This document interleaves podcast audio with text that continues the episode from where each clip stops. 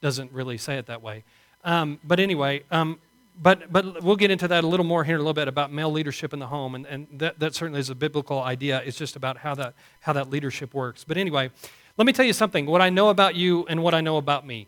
What I know about you and what I know about me is that you're going to come to decisions in your life that you don't really consider all sides of an issue. Yeah?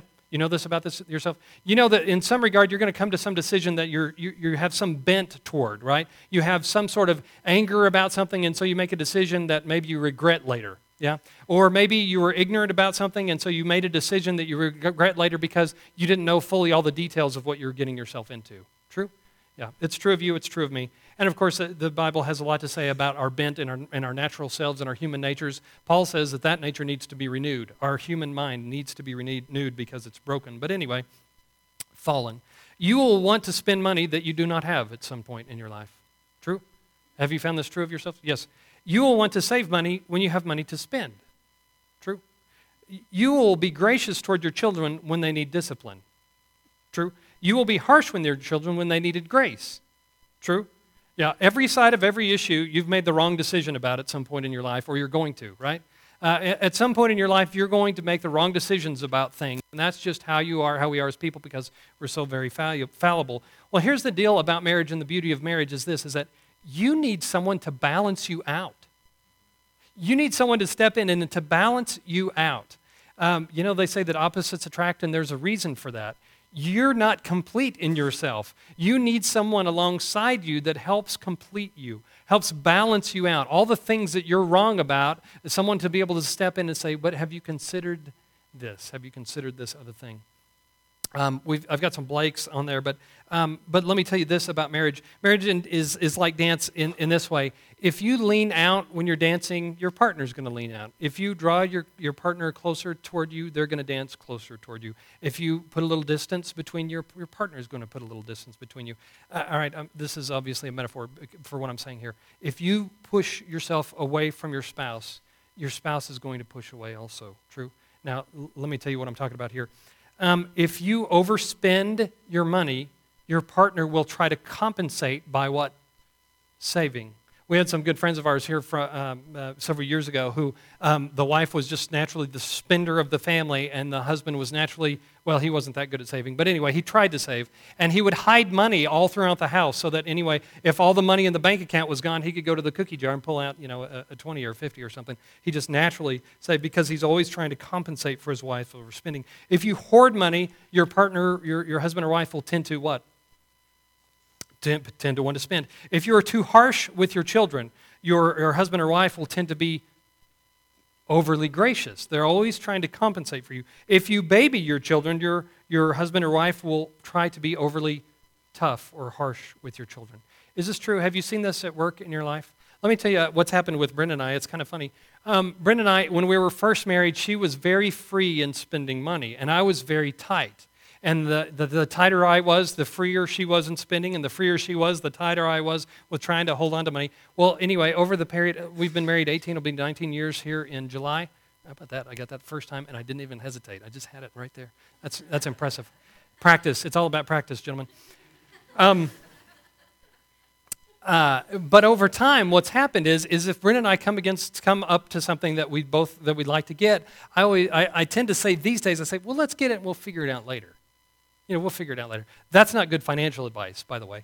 But what I'm telling you is that we've kind of swapped sides, and Brenda is much more cautious financially than she used to be. I've become much less cautious financially than I used to be. I'm not saying that's good. I'm just saying that there's always, you're always balancing each other. If your partner steps a step, take a step back to an extreme, you're taking a step back to the other extreme because you're always trying to balance each other out. Let me tell you a couple things. First is, that's a good thing about marriage you need someone to balance you out when you're out on some extreme. When you're laying heavy into your kids and you're not showing grace to them and mercy when they need it at a given time, you need someone to step alongside you and say, honey, come on. You know, you need to, you know, you need to lighten up a little bit. You can't be overly harsh with the children. You also, however, need someone to step in when, you know, when your when your child, you know, uh, uh, does something horrendous or says something to a teacher or something something they've been disrespectful, and you say, well, you're not going to get your second dessert tonight for that. Well, you know, come on. You, you need someone to step in and say, no, no, that ain't going to cut it. No, no, there's going to be, you know, hurt feelings over this deal. But anyway, you, you, get what I mean. It's a good thing about marriage, and here's the deal: is that you need someone to balance you out. You need someone else to come alongside. You need to, you need to be asking your husband or wife's opinion about things because they come at things at a totally different view than you. Have you seen this in your marriage? Men, have you noticed that your wives uh, come at things at a little different perspective than you? And yeah, I know we all think, yeah, I know she's wrong all the time and I'm right all the time, right? No, not, not the case. Um, I want to encourage you. Um, oh, you know what? I'm getting a little ahead of myself. Let me back up. Um, this is a this is a great proverb. Uh, just as I was looking uh, this week, I've, I've, i stumbled across this. Um, if you and your, your husband and wife are always trying to compensate for each other, who's right? Who's right in any given argument? Well, usually, if, if one's taking the extreme, the other's taking the other extreme, and you're usually both wrong, right? Correct? Um, but, but anyway, it, uh, this is interesting. Um, if you're always fighting with your spouse, if you always have disagreements, if you always have strife, listen to what Proverbs 13:10 says. He says, "Where there is strife, there is pride, but wisdom is found in those who take advice." You hear what he says? He links, he says, strife is linked to people who have pride and listen, and they won't listen to other people. Why? Because they already know. They know better. They know better than their wife, or they know hus- better than their husband, and they won't take advice from them. This is much more general proverb than this. It's talking about other people who won't take advice or won't, won't take counsel. If you find yourself continually with strife in your marriage, it's because there's pride there, and you're unwilling to listen. Right? Pride and selfishness are two things that are very difficult in marriage. True? And matter of fact, God uses marriage to drive those things from you, doesn't He? You learn to be selfless over time. And it, He uses that certainly with marriage, and boy, does He use it with children. Whew, children are really good at making you less selfless, selfish. But pride also, listen, if you're not listening to your spouse, it's because of pride on your part, right? And pride is something that we need to be repentant of because it's sin. Amen? Amen. And listen, so yeah, where there is strife, there is pride, but wisdom is found in those who take advice. Wisdom is found in those who take advice. Yeah, that's a beautiful, beautiful, uh, beautiful proverb. I want to encourage you ask for your husband or wife's opinion about things. Don't go making decisions without them because they are your partner for the rest of your life. It would be good if you're in agreement about what you're doing. Second thing, find value in your husband or wife's opinion. Listen, I know you think you're right. Everyone thinks they're right. But find value in their opinion, right? What I mean is, is that you come to a point where your children have done something and you think you need to be really harsh, and they'll say, ah, no, I think, I think we need to be a little, little more gracious. Look for, look for what's right in their opinion. Look for, look for the value of what they're saying. And let me tell you what happens when you do that. If you'll do that, if we're in a financial decision, Brenda and I have had, um, we, have, we have ideas about how we'd like to spend money, and often they're different, right? They just are because we come from different perspectives. We're different people, We come from different backgrounds. She's got a female mind, I have a male mind, right? I'm very analytical. She's very um, beautiful and smart. And uh, I don't know what that is, but whatever she is, very beautiful, very smart, very feminine. But uh, I'm very analytical. I'm much more cynical and that kind of thing just because of that natural bent that I have. But anyway, um, and she is not those things, which is good. But um, um, uh, where's I going with all that? Oh, yes, I know. Um, here's the deal. Brenda and I could spend a lot of time arguing over money. Let me, let me tell you some examples. I would like, I, we need to replace our back fence at our house. I don't know, you know if you've been over, but our back fence is old. It's four feet tall. We've replaced the other two. We need to save money to replace the back. Well, we also need a new dishwasher because the one that we have not, right now leaks a little bit. It's rusting out. It doesn't really wash dishes. Um, it just kind of takes up space in the kitchen. Um, we also have, uh, we need to do other things. You know, we, we need to be saving for a car for our children. Well, all of those things, Brenda and I could, you know, agree to, do, you know, we, I think we should do this. Well, I think we should do this. You know what we can agree on? We need to start saving money, right? Because we got a lot of things to do right? So listen, if you'll listen to your, your husband, your wife's opinion, you'll find, and if you will look, you will find common ground. You will find things that you agree about. There will be things that you disagree about, but if you'll find the thing that you can disagree about, I mean, that you can agree about and have unity toward, you can start building and working towards something in a common goal. I'm telling you, that is the way you come to unity in a very practical sense. It doesn't matter if Brenda and I argue over money and we never save it. It just doesn't matter, right? We can argue all we want. We didn't get anything done. But when we come to unity in a decision, we've got to put some money back because there are some things that we both like to do. And you work through and you prioritize those things and say, okay, the goal here is we've got to save money. We can agree to that. And once we do that, then we can start achieving a, the other goals that we have.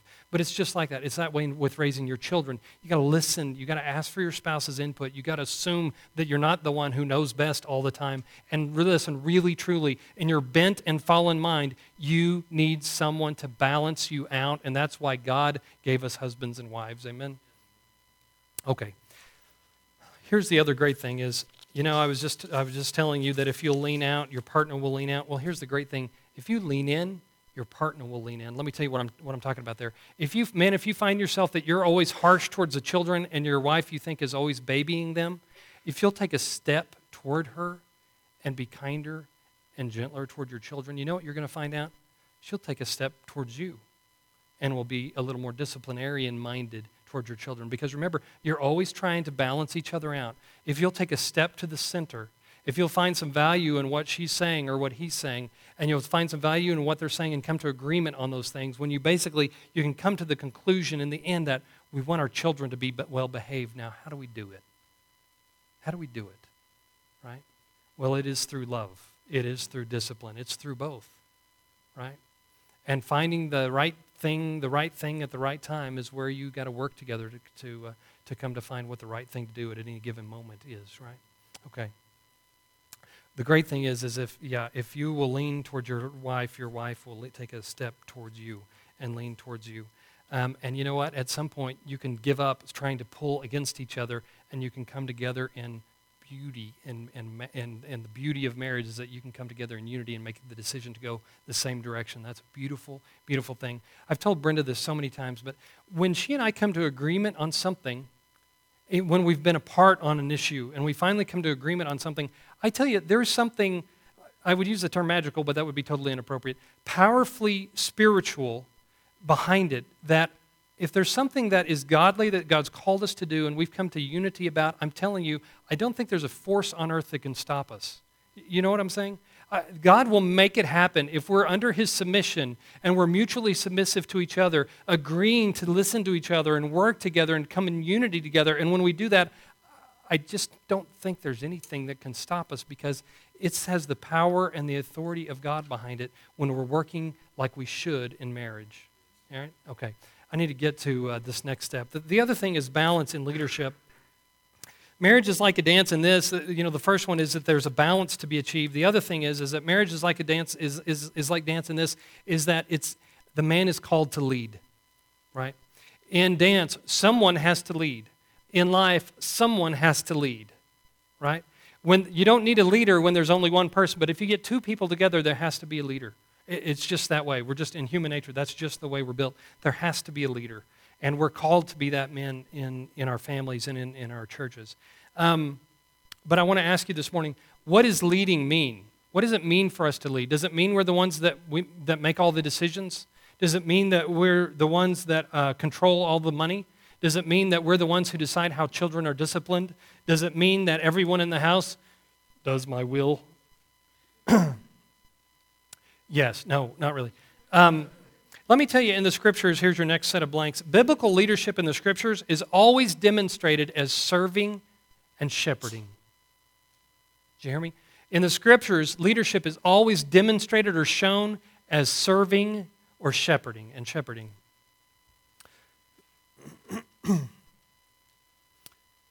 the first thing to talk about here is Matthew 20, 25 through 28. Biblical leadership is serving. Biblical leadership puts other people's needs first. Listen to Matthew chapter 28, verses 25 through 28. This is here's what happened. Some of the some of the apostles came to Jesus. Well, actually, I'm sorry. One of the apostles' moms came to Jesus and said, "Would you allow one of my sons to sit at your left hand and the other one at the right?" The other apostles came back and said, um, let me paraphrase really badly here because it's kind of funny. And they said, "What? You sent your mama to do your work and to ask Jesus for a, a place at the right and your, your right and your right and left left hand?" And uh, they were kind of upset with each other. And Jesus took the moment as a little teaching moment for the apostles to tell them about leadership. All right. And here's what he said.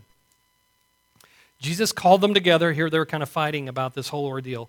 Jesus called them together and said, You know that the rulers of the Gentiles lord it over them, and their high officials exercise authority over them.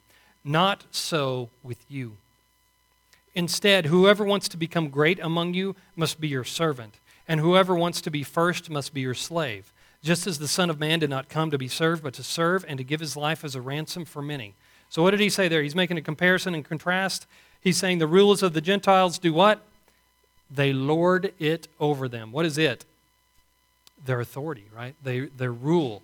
They lord it over them. And, and also, and they exercise their authority over them. Okay, what he's saying is in the Gentile world, the pagans, the rulers, they like to be the boss. The boss likes to be the boss. They like to make the call, they like to enjoy their power and their authority over people. And he says, and they exercise their authority over people and they uh, lord it over them. And he says, but not so with you. In other words, don't you be like them. Instead, he said, you are to be a what? A servant or a slave. He says, if you want to be great in my kingdom, if you want to be great, you be a servant and a slave. What, what does it mean to be a servant or a slave? It, it means basically this is that I'm putting other people before me. I'm putting their will, I'm putting their, the, the good that, is, that, that, that it needs to be done for them, I'm putting that ahead of myself, and I'm serving them. He says, if you want to be a leader in my kingdom, you're going to be a servant leader. All right? And he says, and look no farther than myself, he says, um, and we'll get to this kind of at the end of the sermon, but he says, just as, as the Son of Man, that's Jesus' favorite phrase for himself, I did not come to be served, even though, and think about this, the Lord Jesus Christ could have come and been served. He could have demanded our service, He could have demanded our worship, but instead He came like a servant, born into poverty, and served and taught and healed and fed mankind, those around Him, and taught, and taught Him. And not only that, but He also gave His, his life up as a ransom for us, yeah, to buy us back. All right. Um, so, yeah, we talked about biblical leadership is like service is like serving. Biblical leadership is also like shepherding. It's shepherding. Um, we read the 23rd Psalm, and uh, um, if you have your Bibles there, Jason's going to put it on this. Oh, I may not have had that one. Did I have that one? I didn't have that one. I'm sorry. 23rd Psalm, but you know it so well uh, that that'll work. Uh, 23rd Psalm. Listen to what. Um, there's three places, and I put that on your handout there. There are three places that are really good descriptions about what a shepherd does. Men, this is what a shepherd does. This is your role model for leading your family, for loving your wife and your children. This is your, uh, for, for even serving in the church and leading in the church, for, for your place of business. This is the kind of leadership that, that the Lord Jesus Christ calls us to. It is a serving leadership. Listen to the psalm, the 23rd Psalm again, and you tell me there in those blanks there, what is it that a shepherd does? psalm 23. The Lord is my shepherd, I shall not be in want. He makes me lie down in green pastures. He leads me beside quiet waters. Verse 2 He guides to rest and refreshment. Right? Leads me beside quiet waters. In verse 3, He restores my soul. He guides me in the paths of righteousness for His name's sake. Verse, uh, the third verse there in the blank. He leads to safety and well being. Verse 4 Even though I walk through the valley of the shadow of death, I will fear no evil, for you are with me. Your rod and your staff, they comfort me. Protects from harm. Why did a shepherd carry a rod and a staff? Kind of help guide the sheep, but it also was made to be an offensive weapon, right? Against uh, wolves, against uh, bears, whatever. Lions, tigers, bears. Okay. Um, for verse 5, um, you prepare a table before me in the presence of my enemies. You anoint my head with oil. My cup overflows. Verse 5, he provides for life.